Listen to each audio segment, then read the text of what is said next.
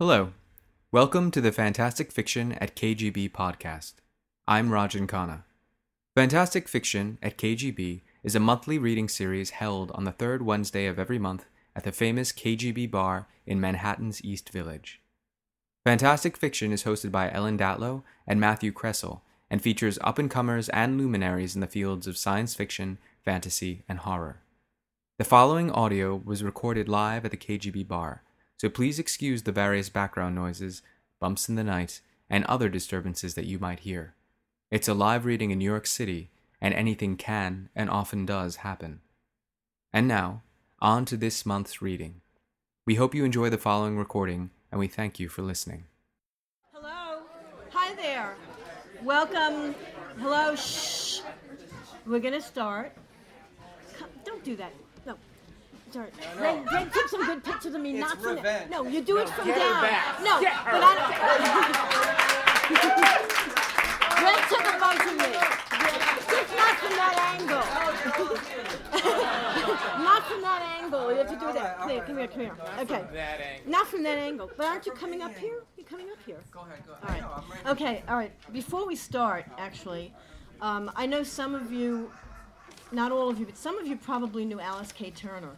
Um, Alice died of pneumonia Saturday night um, suddenly. And but uh, the reason I'm bringing Alice up is Alice, aside from being fiction editor of Playboy for 20 years and having worked at Publishers Weekly and um, New York Magazine and at least one or two book companies over the years, um, she started this series with Mark Jacobson back in I don't even I, we can't I can't remember the, the late 90s, 80s Late 90s. the 90s or the 80s I don't think it was that. all right well anyway she start she, she helped she and Mark started this the fantastic fiction series and um and I took over from her when she left Playboy and when she just decided not to do the series anymore um and you are going to say something too Yes. Um, I, I didn't know Alice that well, um, so I don't have that much to say except through uh, personal experience. Um, back in 2002, when I knew nothing about the genre except from what I had read in bookstores, uh, I took a class at the New School. It was supposed to be taught by Terry Bisson. Instead, uh, uh, Alice Turner uh, subbed for, for him, and uh, she was she was fantastic. And and she was my introduction to, to the genre, and uh, she introduced me to um, the folks who are part of the Altered Fluid Writers Group. Uh, you may have heard of them. I wouldn't have uh, met them or had joined joined the group if it wasn't for her. And uh, you know, and we You- met Yes, actually, the very first time Ellen and I met uh, was at uh, the party after the after that class. Uh, Alice threw a party and, and invited um, editors like Ellen and I believe Sheila Williams was there. It was a long time ago. I'm I not think sure. she was Um, several other people, and uh, years later, like I, I, I would it would go years before I, I would see Alice. Maybe two, three, four years. I'd see her at like a SFWA event or around in one of these. Uh, you know, she came to KGB a few times, and she'd always remember and say, "How are you doing?" and would name other people in the class. How are they doing? She always remembered them, and and she was always warm, always welcoming, and always just really open and friendly. And I and I feel as if that that she, you know, personally, like I wouldn't be here if it if it wasn't if it wasn't for Alice Turner, and I just I just wanted to say that, and I, and I think that she affected uh, a lot of people that way. So I just I just uh, Ellen and I w- wanted. We want to propose a toast. However, neither it. of us have our glasses with us, and also mine's water anyway. But anyway, a toast to Alice Turner, and in her memory. Thank you. Thank you. Back to our scheduled program. Okay, we have two fine readers tonight. Unfortunately, we do not have, they do we do not have their books to sell. But if you brought your own copies of their books, I'm sure they will be happy to inscribe it in with anything you'd like. Yes, they will. I'll make them do it. It's all right. They will. They will. uh, so anyway, so KGB, Fantastic Fiction at KGB, has been here for a long time. We do not pay the bar um, to use the space. What the way we pay them is drink. They buy their drinks either seriously soft drinks or liquor. They'd be very happy if you would just, you know, um, get get wasted. Hello, Genevieve. Come on in. um, so please, either now or in the intermission, we'll have an intermission about ten minutes between each reader, and um, have a drink, have a drink, and toast Alice again. So, um, our first reader tonight is Gregory Frost, who's the author of eight novels, including Shadow Bridge, Lord Tophet, Fitcher's Brides, and over 50 short stories of the fantastic. His novelette, No Others Genuine, was a 2014 long fiction finalist for the Bram Stoker Award. His most recent stories are in Out of Tune, an anthology of ballad stories edited by Jonathan Maberry, and in Jetpack Adventures, commem- commemorating the work of the late Dave Stevens, Rocketeer, paren. By now he, oh, I guess there's a period there. I, sorry. Um, I, I didn't put a period between the sentences. Rocketeer period. I know, I know. And I, why didn't you proofread it? You know? See, no one proofreads me. I, I'm an editor, but I don't. I hate proofreading. I, This is what it looks like. this, is the, this is the ugliness behind what. necessary This is what I do for everybody else, and I need someone to do it for me. Okay, anyway. By now, he may finally have finished his current novel project, No, but he he says he hasn't. No, he hasn't. So please welcome Gregory Frost.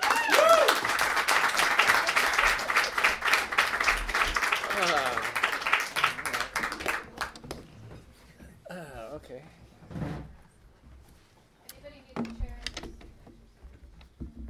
Let's see how I can do this. Well, this will be fun. Every time I turn a page, it's going to hit the lamp. So, can I? It's just, ooh, it comes apart. There we go. Okay, that's good. Wait a minute, just a second. If anyone would like to sit down, there's a seat or two over there. Go ahead and sit, if you like. That means sit. Last chance. Okay. No. Sit. Okay. Uh, yeah, okay. Thank you. Uh, Je suis Jean d'Arc. Okay, there. So that's out of the way. It's either that or it's Je suis Charlie Croker. I- I don't know which. Depends on whether I'm doing Michael Caine or not. So, um, I thought I, um, I am in the middle, the end. Middle, that's not fair. I am at, at the end of working on a book, and I've been working on the book for a very long time, and I didn't want to read a chapter uh, out of the book in progress. So, um, I thought I would do my equivalent of a Charlie Hebdo. Um, and I have one story that sort of fits the bill. Um, and it's my satirical entertainment here, uh, which I'll read to you. This was a story that was uh, written many years ago uh, at the request of Damon Knight. So that tells you right there it's more than two years ago. Um, and was reprinted a couple years back by uh, Michael Bishop in an anthology of his called uh, Cross of Centuries. Um, so that might tell you a little bit about the subject matter. But the title of the story is Touring Jesus World. Dr. Hani found me standing at the entrance to his theme park. Piled in front of me, carved from mammoth stones that would have pleased C.B. DeMille, was the 50 foot park sign proclaiming for all to see Jesus World. A crane was at work moving the blocks, although I couldn't see why. They seemed just right to me. All around the 20 foot high walls lay desert hills, outcroppings of rock, a landscape as forbidding as you could want. Hani was a small, wiry man dressed in an ivory linen suit, the kind that always looks as if the wearer has slept in it, in Hani's case, for days. He extended his hand in welcome and said, Please drop the doctor. It's just plain old Hani the circle drawer here. Circle drawer? I asked. He had heavy lidded eyes, which he now closed as at some tired knee slapper. It's an ancient joke that one of the staff hung on me. Hani was a messiah, a nabi, a wise man, who predated Yeshu. I'd made a 20 hour drive from Cleveland in a car I probably couldn't make the next payment on to get here, and already we were getting our signals crossed. To his credit, Hani recognized this. He said, Why don't you come around the back of the sign and let me take you on an appropriate behind the scenes tour? That way I can fill in the details for you. Most people you know have so little knowledge of the subject on which they place so much hope and dependence. Right. I took out my stylus, wrote that down, at the same time switching on my voice recorder app. I should have done that right away, but 20 hours I was cooked. Hani held open an emergency exit door in the D of Jesus World and then came up beside me. Okay, let me get you started, my boy. Even though the park is called Jesus World, that's mostly to get the public in through the door. If we'd called it the more accurate Yeshu World, who would make the turn off I 15? He grinned at the obviousness of that question. I see, I said. The fact of the matter is, his contemporary name was Yeshu, which has come down to us romanized as Jesus. It was a very common name of the day. There was a Jesus son of Sek, a Jesus son of Gamaliel, and so on. A name, the name is a shortened form of Yehoshua, the Joshua of the Old Testament. Appropriately, it means God save. He stuck his index finger in the air. Always, you'll note, a Jesus son of somebody. That's important. Uh, be careful to step over those cables here. Most of them are underground to maintain the air of authenticity. Right. So, uh, who is our Jesus the Son of? Delighted you asked. This is a point of great speculation. There is a faction that holds he was Yeshu ben Pantera, ben meaning son of, Pantera being the name of a Roman centurion. This was thought to be a total fabrication for a long time until the tombstone of just such a soldier was discovered in Germany. So it is just possible he was a bastard son of a Roman. That actually is somewhat supported by another faction who say he was called Yeshu ben Miriam, Jesus, son of Mary. You see, sons were always called after their fathers, and if our Yeshu was called Ben Miriam, it again suggests illegitimacy. We'd been walking for some time behind the various park building facades. Most were empty shells intended to be seen from the one side only. I could distinguish the shapes of the ziggurats here and there, but mostly from the back the features were unidentifiable flats with holes cut out. We descended along a rocky slope until Hani raised his hand and glanced back at me. Now, this is our first stop. This is where the little passenger train comes out and the tour guides meet everyone. We've actually taken a shorter route. Hani led me around an enormous outcropping of rock that became an overhang beneath which were what looked like three cave entrances. Within the nearest one, a small fire burned. Hay was strewn across the floor, and there were some blankets and woven mats that might have been for sleeping. Mind you, we don't actually hold with this story, which I'll explain in a moment, but this is your manger scene. But it's a cave. Very incisive of you. It is a cave. The so called manger of that derived tale would have been like this. We copied these from real caves that probably were used in this manner. But you don't hold with them. Not really. The poor carpenter and family tossed out on the rear story is unlikely. In the first place, carpenter was the equivalent of builder to us. Do you know any starving builders? Well, no, actually, my brother in law. Precisely! Most likely, he was a well to do kid, not impoverished at all. Carpentry and rural images run through all his teachings, you know, which indicates he knew how to plant and feed. Only when he got to Jerusalem would he have been regarded as a second class citizen. Why? Well, it was the voice, the accent. He sounded like a hit come to the big town. You know, Jon Voight in Midnight Cowboy. that sort of thing. We walked past the last of the caves and up the hill on the far side while I chewed on that notion, the idea of Jesus the geek being made fun of by the local toughs. It wasn't too hard to imagine. Next, we descended even further to the edge of a broad stream. It hooked around a hogback hillside and out of sight, all apparently natural, but of course serving Hani's goal of surprise, for when we rounded the bend, the stream broadened into a river. On our side, a sandbar hooked out, forming a huge pool. In the center of that pool stood about 20 naked people, up to their bellies in the water, their faces turned from us. They were watching a single bearded figure who stood with his eyes closed, his hands on the head and one shoulder of a dull looking youth. The bearded man was muttering something. The people hardly moved. Then all at once the Baptist shoved the lad underneath the water. I guessed John the Baptist.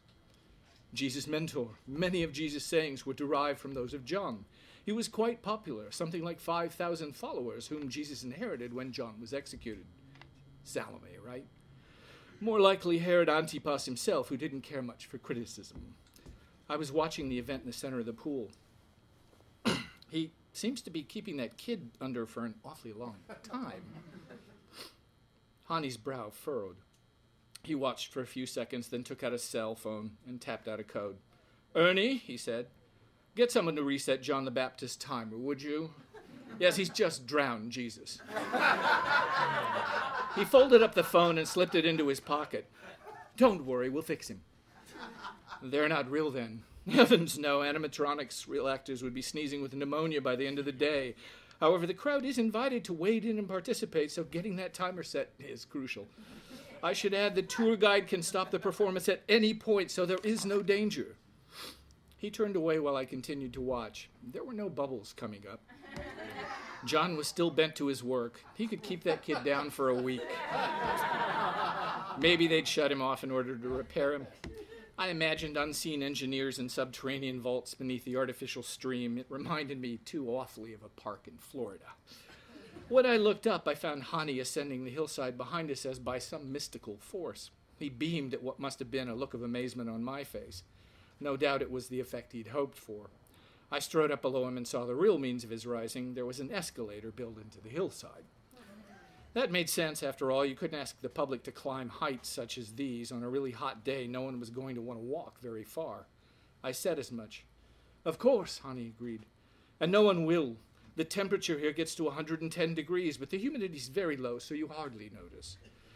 How, however, nevertheless, had we been part of the regular tour, we would now have had the option of returning through the doors inside the caves back there, traveling on carts through cool subterranean tunnels. There's a refreshment stand and restrooms, tables to sit at. This journey is for the more adventurous. Well, I had to admit, he seemed to have covered the comfort of his flock. Still, I could see one of his problems right off. He needed to install rides. I mean, where was the sense of fun? Where was the laughing Jesus? At the top, we emerged onto a broad plateau in front of what I can describe only as a true spectacle. A hundred meters away, huge stone walls stood before us, buttressed randomly, seemingly erected straight up out of the hillside. I could see a few domes and rooftops above the heights, indicating a real settlement within. It seemed to be the front entrance to an ancient desert city. Jerusalem, I guessed? He nodded vigorously, then leaned closer. He smelled heavily of obsession. He said, it's really a reproduction of the town of Mar Saba, which is not far from present day Jerusalem, but don't put that in your article. Jerusalem is what it's intended to be, as it might have looked in 51, in 15 AD. I, I still have a question about the Baptist. We'll get him working, he promised. No, no, no. My, my question is why did you devise the young Jesus there to look so totally vapid? Ah, well, again, a matter of interpretation. It would seem that John and other Nabiim of the time relied heavily on basic hypnotism to transport their followers to ecstatic experiences. The practice was well known even then. There exists written corroboration by the more ancient Egyptians who apparently practiced it themselves. It is very likely one of the aspects of the art that John would have taught his young apprentice, who in turn taught it to his disciples in order to send them out across the countryside performing their own cures. I see from your look you doubt me doubt, I replied. I'm just trying to take this all in. It's not exactly the interpretation of events the church mentions. Well, they wouldn't, would they? He became somber. Churches are the modern equivalent of the temple that Jesus railed against and that ultimately crucified him. They have power and political influence. They're full of iconography. Never mind that it's Christian in representation. The real Jesus would have loathed it. We passed through a small doorway in the wall. Within was a vast complex of buildings and streets. Large flagstones the size of human torsos lay beneath our feet, Roman flagstones, according to Hani. We arrived before a pillared building with a vast doorway surrounded on three sides by crenellated walls, and on the fourth by a large arch where we stood.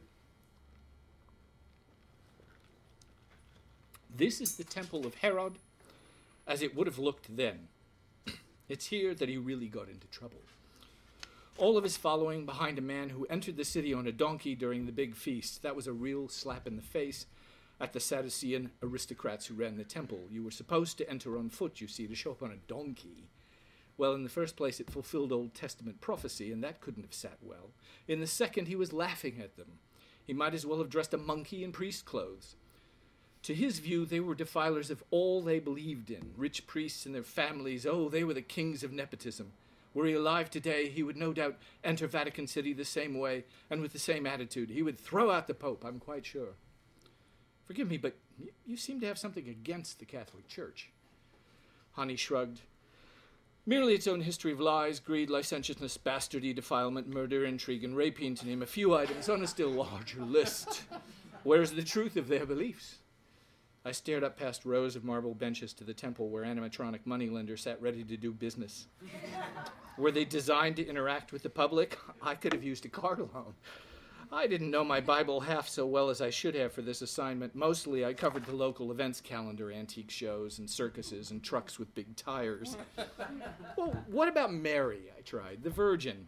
Ha! First of all, the word is misleading. Originally, it was the word Alma, which meant nothing more than young woman. It is through mistranslations that she evolves into an icon of parthenogenesis. For most of what is held as valid today in the way of faith on the subject, we can blame the Emperor Constantine.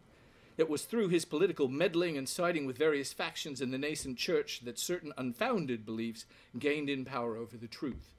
Mary became the Mother of God in 431 AD by a vote taken by the same greedy priests. How is one to embrace such nonsense? There's nothing in it. He was breathing heavily. I must have looked bewildered by his outburst. He held up his hand and added, I'm sorry. I'm trying only to educate people. Belief is well and good, but belief in obvious falsehoods is madness. It's futile. I want to change the belief of the world. I looked into the temple. Except for the money lenders who were like sidewalk vendors in their booths, there was no one around. In fact, there wasn't a soul in the place except for us. uh, I've noticed that you don't seem to be attracting much of a crowd. His bright expression dimmed. He lowered his head. Finally, he admitted, No. You've been open, what, six months?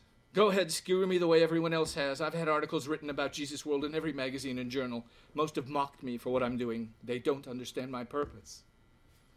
Or maybe they do, I proposed. After all, I'd listened to most of those articles on the way here. I hardly felt he'd been misrepresented except by the more fundamentalist reporters. It seems to me, Hani, that it's you who've made the error. You assumed that people would want the truth about Jesus, but they don't. They want Jesus on toast. They want Jesus on a blueberry muffin. Okay? The fact is that faith is itself irrational. It's not interested in the facts. If someone's got a drug problem, say, they might embrace Jesus as a way out. Now, that person's not going to want to hear about your real Jesus or what he had to say. He's not going to care that you can point out the sheep pool or Golgotha or Pilate's house. He's got a personal Jesus, you know? It hasn't got a damn thing to do with the real story, the true events. The only people who are going to care about your little world are people who've already blown off the whole story and who therefore aren't going to travel to a place that offers answers, answers such as yours. To my surprise, he was nodding and smiling again. Yes, yes, that's it, exactly the very conclusion I came to, my boy. And that's why we're in the process of adding our very newest exhibit, which you must write about.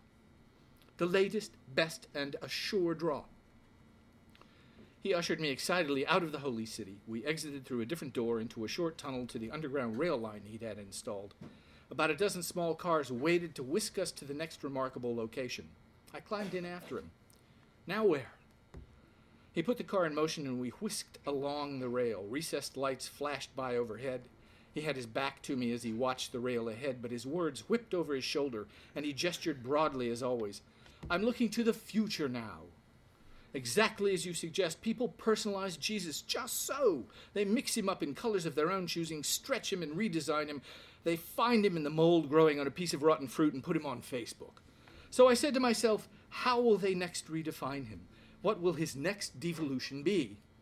And the answer came to me. You won't believe where from. Divine intervention. Old supermarket tabloids, and Us Magazine, and the History Channel. The car shook and started to slow down. He craned his neck to look at me. Celebrity obsession and pseudo fact. It's really the new folk religion, isn't it? People without a smattering of education embracing all of these ridiculous stories about UFOs building the pyramids and past lives and film star bikini diets. That is precisely how we've ended up with the absurdities embraced by the very church itself. The future, as I thus perceive it, will be the source of the next phase in the growth of our park. The car came to a stop. We stepped onto a concrete runway. You must understand it's not finished yet, but I have the backing, the money is there. Naturally. It was time to agree with everything. You'll be the first journalist to see it. We rode up another escalator. At the top of this one was a pink light so bright it was like looking into the sun. Squinting, I edged along after him, but the light seemed to be tracking me. It soon dimmed, and there before me was a sight that riveted me to the spot. It was a cyclorama of a great curving hillside studded with crosses. There must have been hundreds of them. And in the center, right up front, was the one made of gold. On it, dressed in tight black pants and a red jacket, hung Elvis Presley.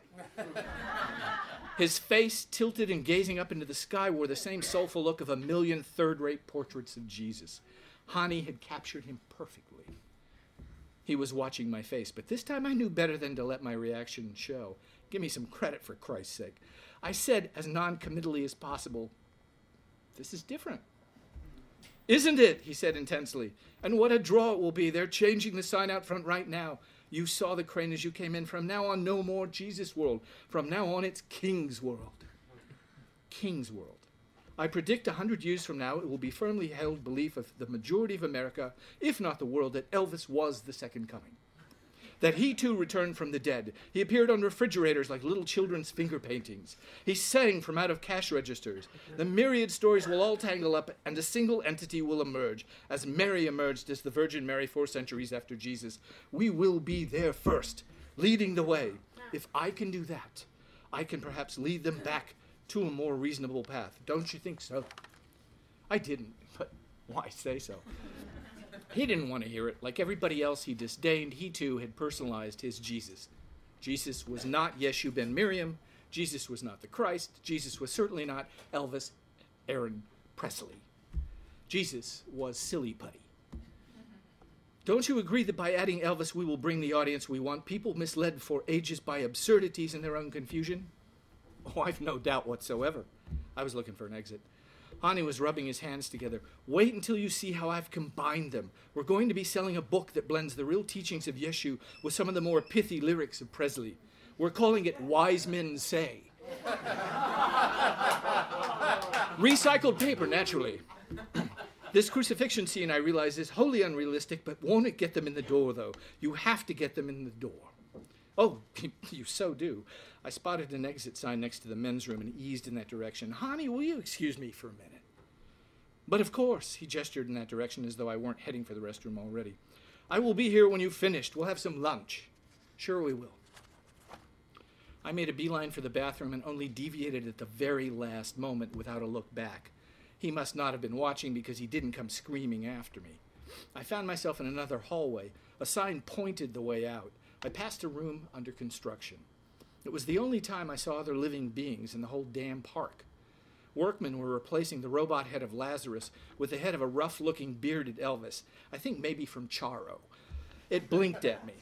I could imagine all too horribly the musical number about to follow his sitting up, and I fled ahead of the opening bars. Well, there's a one for the money, two for the show. I burst through the set of double exit doors and into the deserted parking lot. The roar of machinery surrounded me, drowning out that song. Off to the left, the immense diesel crane swung a giant J out over the tarmac to where other letters were piled up. I jumped into my car, tossing the tablet in, and while digging for my keys, glanced at the display that remained. Us World, it proclaimed. I backed the car out of its space. The front axle shivered violently. It didn't like to go backwards. 20 hours to Cleveland. Maybe I thought I should make a detour, stop off at Graceland before heading home. I didn't want to waste the trip might even prove educational. Jesus knew. Thank you.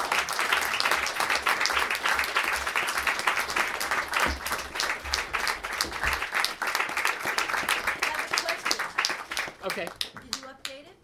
Slightly, yes, I did. Because Yes. of the tablet and all that stuff. Mhm. So where did it first appear?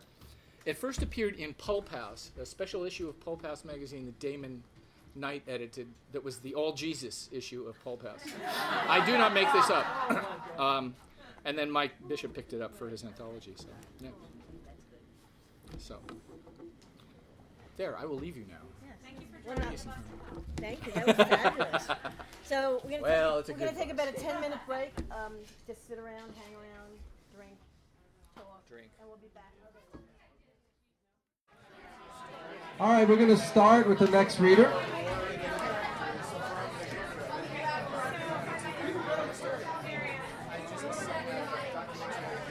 When you get a chance, if you could lower the music for us, thank you.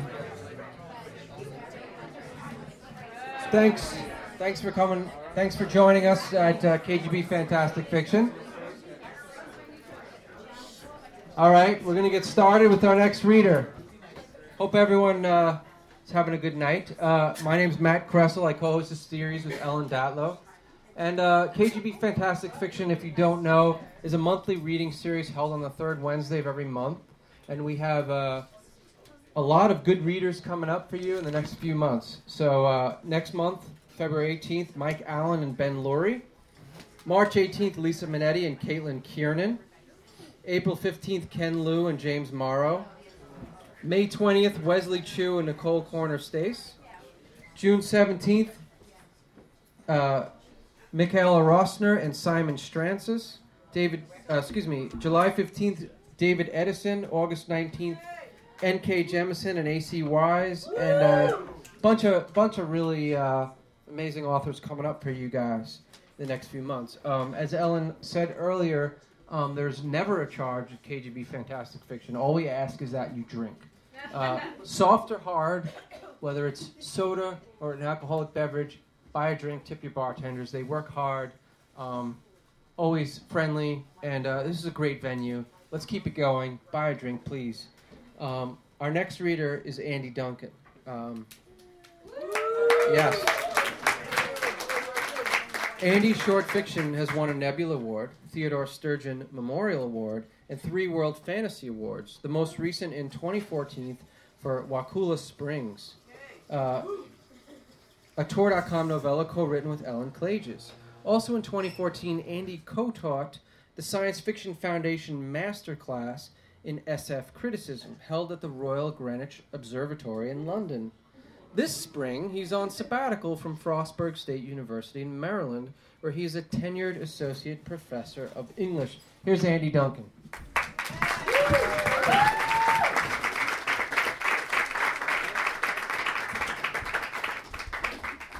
What's the last bit? Thank, I will. Thank you, thank you, thank y'all. Somewhere, somewhere I have my notebook. Um, thank you all for coming out. Um, isn't Greg Frost great? Everybody, he is. Every time I'm around my friend Greg Frost, I think what a professional he is in every respect, and I, I respect I, I respect that. Uh, from a distance, I respect it. Um, I myself have no compunction whatsoever about reading from a novel in progress. None. Uh, Joe Burlett, who has cordially hated me for many years, says that one of the things he hates worst about me is he says he could sort of, it's bad enough, Joe says, that I read excerpts rather than completed stories.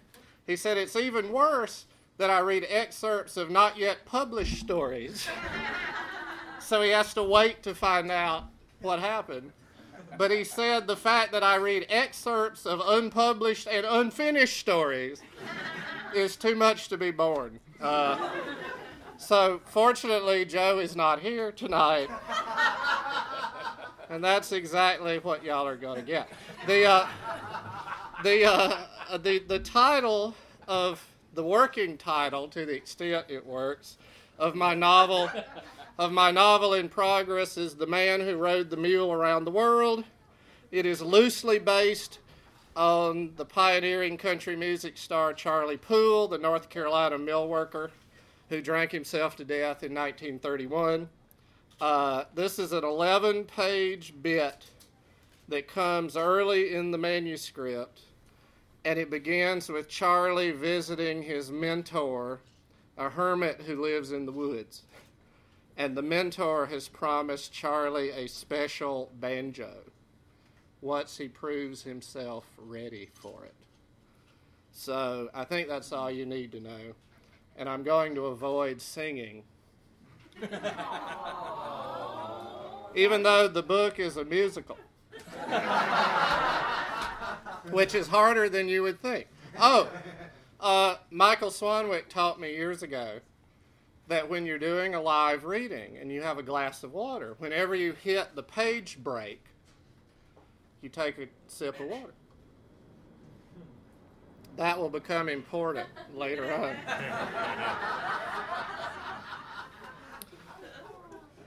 Charlie Poole showed up at Daner Johnson's place one day with a new swagger in his step, a new wildness in his eyes, hands jammed into his pockets. Rocking to and fro on his heels, he acted like a little boy about to blurt the world's best secret. Where you been? Daner asked. Don't answer that. I don't want people knowing where I go, and you deserve the same courtesy. But I hope you'll tell me what's got into you. Have you won the Irish sweepstakes?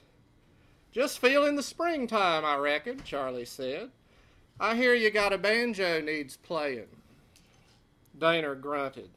I might, Daner said, if the man shows up who knows how to play it. I deserve a chance, don't I? Charlie asked. He had some trick up his sleeve, but Daner couldn't figure what it might be. Besides, Daner wasn't getting any younger. Daner grunted again, lifted the lid of the cedar chest, and pulled forth an oblong object wrapped in cheesecloth. He peeled away the layers.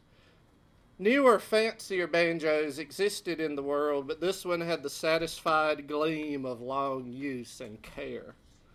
The model name across the belly was stroked nearly into oblivion, only the G was readable. The strings seemed almost to vibrate on their own.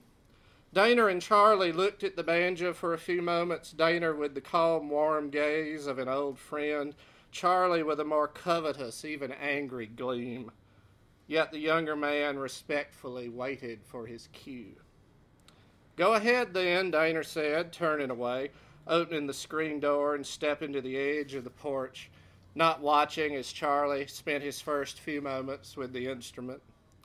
In front of Daner's cabin was a broad, cool, flat slate rock that was fine for shady sitting, and Daner settled himself on it, looking up at the patchy sky through the limbs and the leaves.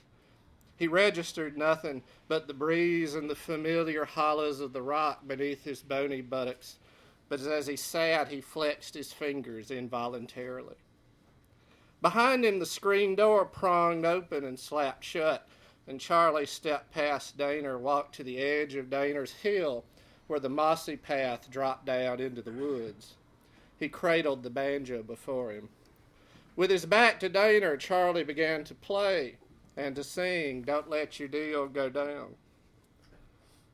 Daner stood in open mouthed astonishment. The singing voice was Charlie's unmistakable mush mouthed yawp, but the playing, that was new. Could Charlie have double crossed his teacher, pulled one of the other banjos out of the chest while his back was turned? But Daner owned no banjo with a sound like this, not before today, anyway, and he was pretty sure no one else had either. This playing had a new urgency, a new depth. It seemed to provide its own echo, as if three hands formed the downstroke instead of one. The song was one of the oldest Daner knew, one of the oldest anyone in North Carolina knew, but somehow Charlie had found more notes in it than anyone had before. Daner edged forward until. God Almighty! Daner cried. Boy, what have you done to your hand? Daner seized Charlie's right wrist in one hand and the neck of the banjo in the other. Charlie held on to the neck, and for a second the two men glared at one another nearly nose to nose, as if committing to a struggle that would tear the old banjo to pieces. But Charlie let go. Daner laid down the instrument without looking at it and took gentle hold of Charlie's right hand. Charlie put up only a token struggle. The thumb and index finger looked normal, but the other three fingers were swollen, scarred, and hooked inward as a single crab like unit. Daner tried and failed to separate them. Ow, Charlie said. Quit that. They ain't to work that way anymore, Daner. Daner looked pale, gaunt, 20 years older. Lord, Charlie, how'd you break your fingers? Why didn't you have them set? Don't they hurt you? No, not after the first day or so. Mostly numb, to tell you the truth about it. But, son, how can you play like that without feeling in 'em? Charlie laughed. I ain't got feeling in my picks and frets neither, but I can play with them just the same. Look just like a clawhammer, don't they? They look plumb awful, Daner said. They look, he added, and stopped. He almost had said they look like the mark of Cain. How did it happen?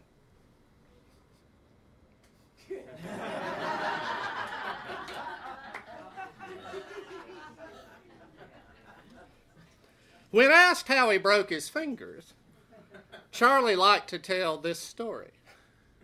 Late one night, he was rambling through the woods above the mill with nothing particular to do but go on home and no special desire to do it. When an old oak stump in his path belched into flame just like a locomotive smokestack, and the devil stepped out of the flame. she had bobbed jet black hair and wore a tight knee high see through black flapper dress and a long white string of pearls that nearly dragged the ground. She was really something and the sight of her made Charlie's pecker so hard it hurt, even though there were no whites in her eyes, just dark on dark, and her feet were hairy and clawed like a bear's. Struck dumb with terror and desire, Charlie wondered whether she was that hairy under the dress. Never you mind that just yet, said the devil. She could hear even words unspoken, which is most of them. I've had my eye on you for a while now, Charlie Poole. How come? Charlie asked. because I like you, the devil said. I purely love a banjo, and I like the way you play it. I like that you do not go to church for reasons other than laziness. I like how when you pee, you give your little thing two more jerks than are strictly speaking necessary. and for all those reasons, Charlie, I'm going to do you a favor, no strings attached, and if you go through with it, I might even let you take a poke at me with that little thing of yours. It would be a nice change of pace from what I'm used to, since you would be alive and willing and all. what favor is that? Charlie asked. He was watching her moving pearl necklace, which crawled snake like along the front of her dress without her fingers touching it. Well, I want to make you the best banjo picker ever to come out of North Carolina, that's all. I'm that already, Charlie said. What else you got? he cocked his head to see better through her dress, but she moved away from the fire so that she wasn't backlit anymore and laughed merrily, a lovely silvery laugh that made birds drop dead from the trees all around and made Charlie's nose bleed. Don't try to horse shit me, the devil said. I invented horse shit. the kind you deal in, anyway. You and I both know you ain't that good, not yet, but that you want to be and could be with my help. What's the catch? Charlie asked through his handkerchief. He had about got the bleeding to stop, and because she looked amused enough to laugh again, he quickly rephrased the question. I mean, what do I have to do? Just let me break three of your fingers on your right hand. They'll set you up just right for picking, believe me. Charlie looked around in fear. How are you going to drop a tree on me? What fun is that? the devil said, hiking her dress up to mid thigh and wiggling. Just put your hand between my legs. You know where it is. And make me happy. And when I get real happy, my muscles will do the rest. I don't want to get beneath your dress that bad, Charlie said. Suppose I say no. The devil shrugged. Then you go on about your business, and I go on about mine, and the offer will never be repeated, and I wish you a lot of luck. I hear the mill down in Spray is hiring. And if textiles go south, there's always the mines. Charlie wavered. He had been sober when the devil showed up, but she was making him feel drunk and restless. If I already broke my hand sticking it in there, what makes you think I'd stick my pecker in too? You just break it off like a stick. Now, Charlie, the devil said, why would I ever want to break that? He can do more devilment than a banjo, even. She hiked her dress even farther then, and her necklace slivered off her neck and sidewindered across the ground to swarm whitely over the one of the dead birds and begin to feed. And Charlie could not help walking forward, could not help reaching out his hand.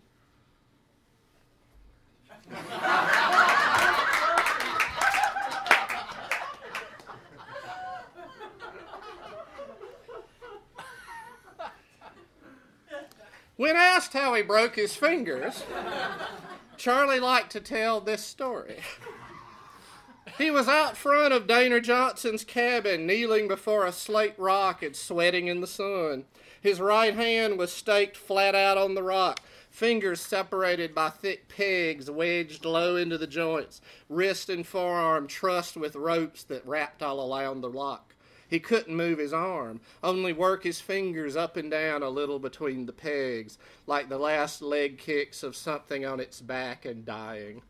His arm below the elbow had gone to sleep, so even those little motions were like a thousand pinpricks going in.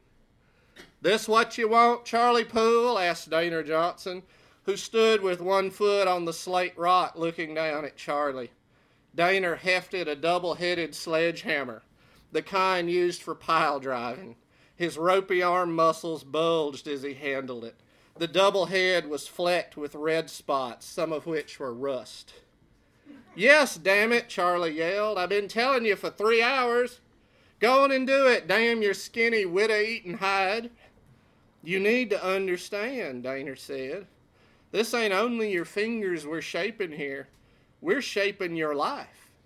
The life of a banjo picker, Charlie, is no easy life, nor necessarily a long life. Certainly not a respectable life, not like the lives of those who add columns of figures, those who answer other people's telephones, or those who move papers from one drawer to another.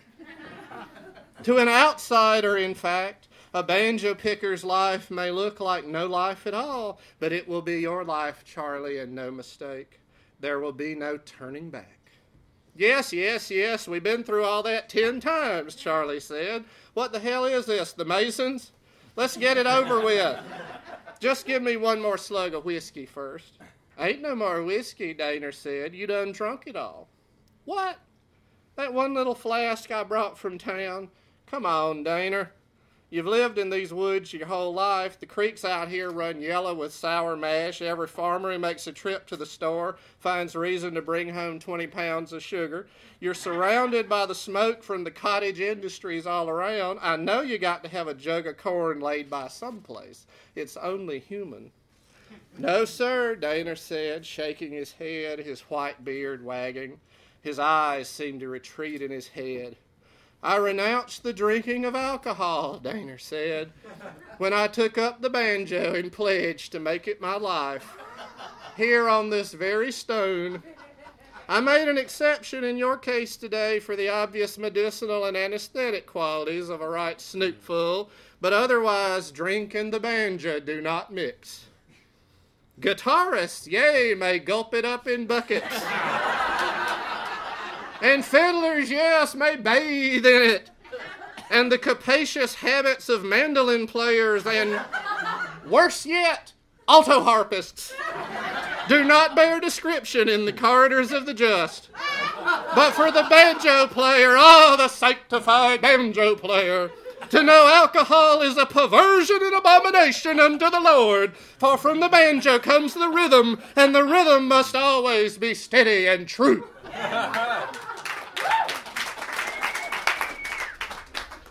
There was a long silence. Not a page break, but a long silence. The sun dipped below the tree line. A warbler flitted from perch to perch. A chipmunk approached the two motionless figures, nosed around the edge of the rock, and then scampered into the woodpile and disappeared. Finally, Charlie said, Now you tell me. He who has ears, Daner intoned, let them hear. Yeah, yeah, I hear you. Well, shit. That which is shit, Daner intoned, shit it shall remain. I don't suppose you know any old wild eyed hermit auto harp players. Can't say that I do. You know, I might just take me a nip now and then. That which you sow, you shall also reap, Daner shrugged. But it's your life. And the banjo life you're describing, Charlie said, well, it ain't natural. It ain't right. Hell, it ain't even human. Now you got it, Daner said, and swung that hammer down.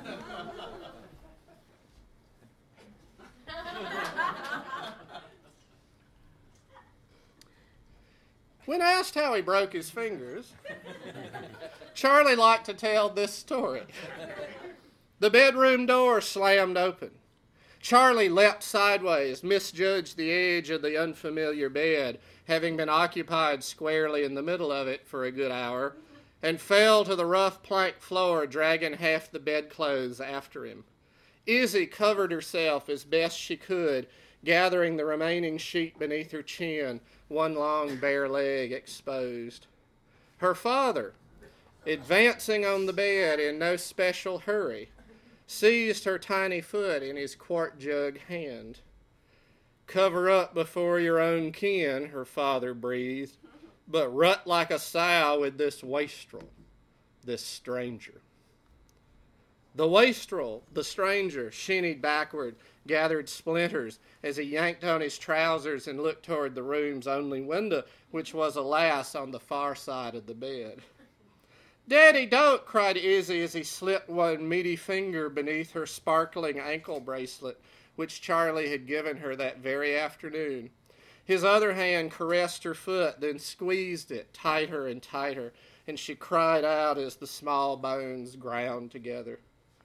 What whore's jewelry is this? her father cooed. A gewgaw that can't even be seen unless your skirts are up and your knees in the air.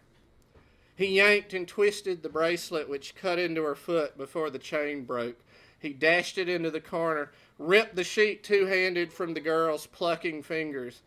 He let the sheet puddle around his ankles and gazed out at Izzy as she squirmed, trying to cover herself with her hands. Charlie jerked on his shirt and sidled toward the door. I see you, Isadora, her father said. I see you and I know you. All your whore's equipment is known to me. And just where do you think you're going, Sonny Jim? He continued to stare at the sobbing girl as he said this, but Charlie stopped, arrested. You should have left sooner, son, Izzy's father said, turning his gaze to Charlie. You should have left before you got here. It's too late now. Uh, please, Mr. Barnhart, Charlie said. Let you and me go outside, talk this over. Barnhart was expressionless as he slowly put his hands on his waist, moved them forward to the front of his breeches, as if he intended to piss on both of them. He was a rangy, narrow waisted man and wore twice the belt he needed, doubling it across, and sometimes was asked why he wore such a belt as that. The true answer was that he lived for just such occasions as this. It was part of his nature, that belt. He slowly unbuckled it and drew it free with a hiss, flexing the strap in his sweating hands. No need for Izzy to see this, Charlie squawked. Let's go outside, please. Her name is Isadora, Barnhart said. Named for her mother, dead these past five years. I, I, I'm real sorry, Charlie said, stalling. His shirt hung unbuttoned, his arms and hands were loose at his sides, his legs were braced, but he was unarmed. His own belt was draped across the room's only chair, but his belt was a poor cardboard thing, a musician's belt. The chair would be better, but it was not in reach, and to reach for it or for the banjo under the bed would be to invite Barnhart to swing. I loved that woman, Barnhart said in a flat recitation like ordering dry goods. But she was a whore, too. Mama, Izzy sobbed, and her father, no warning on his face, whirled and whipped her once with the belt, yanking it away and turning back to Charlie before the younger man could move two inches. Izzy shrieked and writhed as the angry red stripe rose across her belly. Hush, Barnhart said, still looking at Charlie. I love you, Isadora, so you won't get the buckle end. He wrapped the naked end around his fist. The buckle swung like a pendulum, and Charlie was mesmerized. Barnhart lunged, lashed out. Charlie seized the belt midway, the buckle looping behind him and taking a chunk from his back. He yanked Barnhart off balance, then head-butted him in the chin. Both men hit the floor as Izzy sprang from the bed and bolted naked through the doorway and was gone. The man the men rolled, cursing and kicking and gouging, fighting for the belt. Charlie could smell the biscuits and molasses on Barnhart's breath. They rolled into Izzy's vanity. Its mirror slammed the wall and broke, and everything that had been heaped on the deal top in the heat of the moment now tumbled onto them hairbrush, wallet, daisy imprinted frock, underpants, pocket Bible, flask. Charlie punched Barnhart in the throat and rolled free, lunged beneath the bed, grabbed the neck of his banjo and swung it forward, sliding backward as he weighed the fat end at Barnhart. He hoped not to have to use it, however satisfying would be the five bleeding welts across the bastard's face. Barnhart went utterly still. A musician, he said. He smiled then for the first time. Her mama was always partial to musicians. Charlie had no awareness of movement, of Barnhart actually covering the distance. One instant he was crouched half beneath the vanity, his daughter's frock draped across one shoulder like a cape. The next he was on top of Charlie with his hands around his neck, slamming the back of his head into the planks. Fucking banjo players, Barnhart snarled, choking Charlie while dragging him toward the door. Fucking banjo players with their stinking, diddling little fingers. He seized Charlie's right hand and fed it into the gap between the door and the wall, just above the bottom hinge. Jesus, no! Charlie screamed.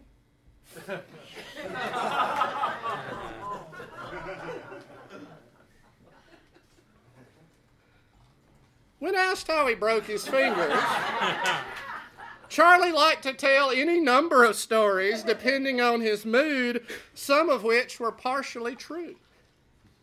Jump for it, his buddy hollered from the boxcar door as Charlie ran alongside the speeding up train, gravel in his shoes, cutting his feet with every step. At the last possible moment, he reached for the bottom rung and lunged.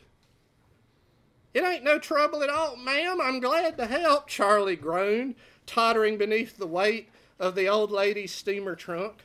Without warning, one of the anvils or encyclopedia sets or dead bodies inside shifted and sent him stumbling sideways toward the head of the boarding house stairs. I got it! I got it! Charlie yelled, running backward barehanded into the outfield. Eat this then, you son of a bitch, Charlie snarled, drawing back his fist. Mules love apples. Want an apple, little fella? Nice apple. Ten cents says this fan can't hurt me, Charlie said, jabbing at the blades. Hey, Charlie yelled across the whorehouse parlor. Watch this!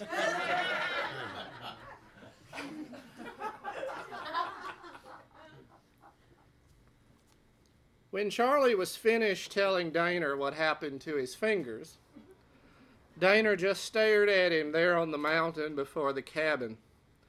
The sun would still be up in the flat, but up here the sky had purpled and the night breeze had kicked up. I never lied to you, Charlie, Daner finally said, and turned and walked inside. He walked slowly and judged the porch step before he ascended, and his silhouette in the rectangled lamplight of the doorway was stooped before he eased the door shut behind him, cutting off the light. Charlie heard the strap drawn across and then the latch. And yet Charlie still held the banjo. And the banjo was what he had come for, wasn't it? He had no lantern and had to stumble his way down the slope. though he fancied that the banjo caught some of the moonlight and shone before him, as if the strings were made of silver and the frets were cut stones, like bright eyes, like stars. Thank you.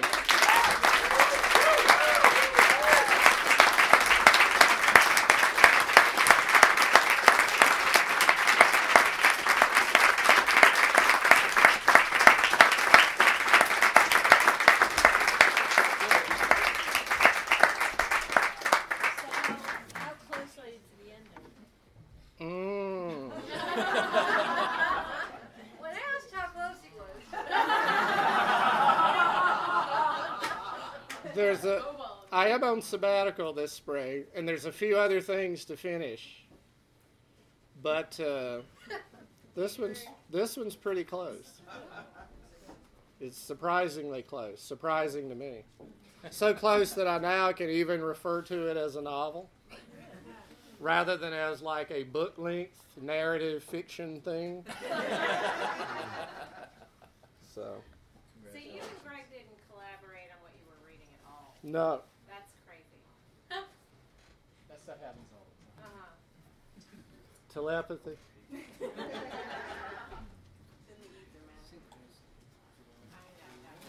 Thank you all.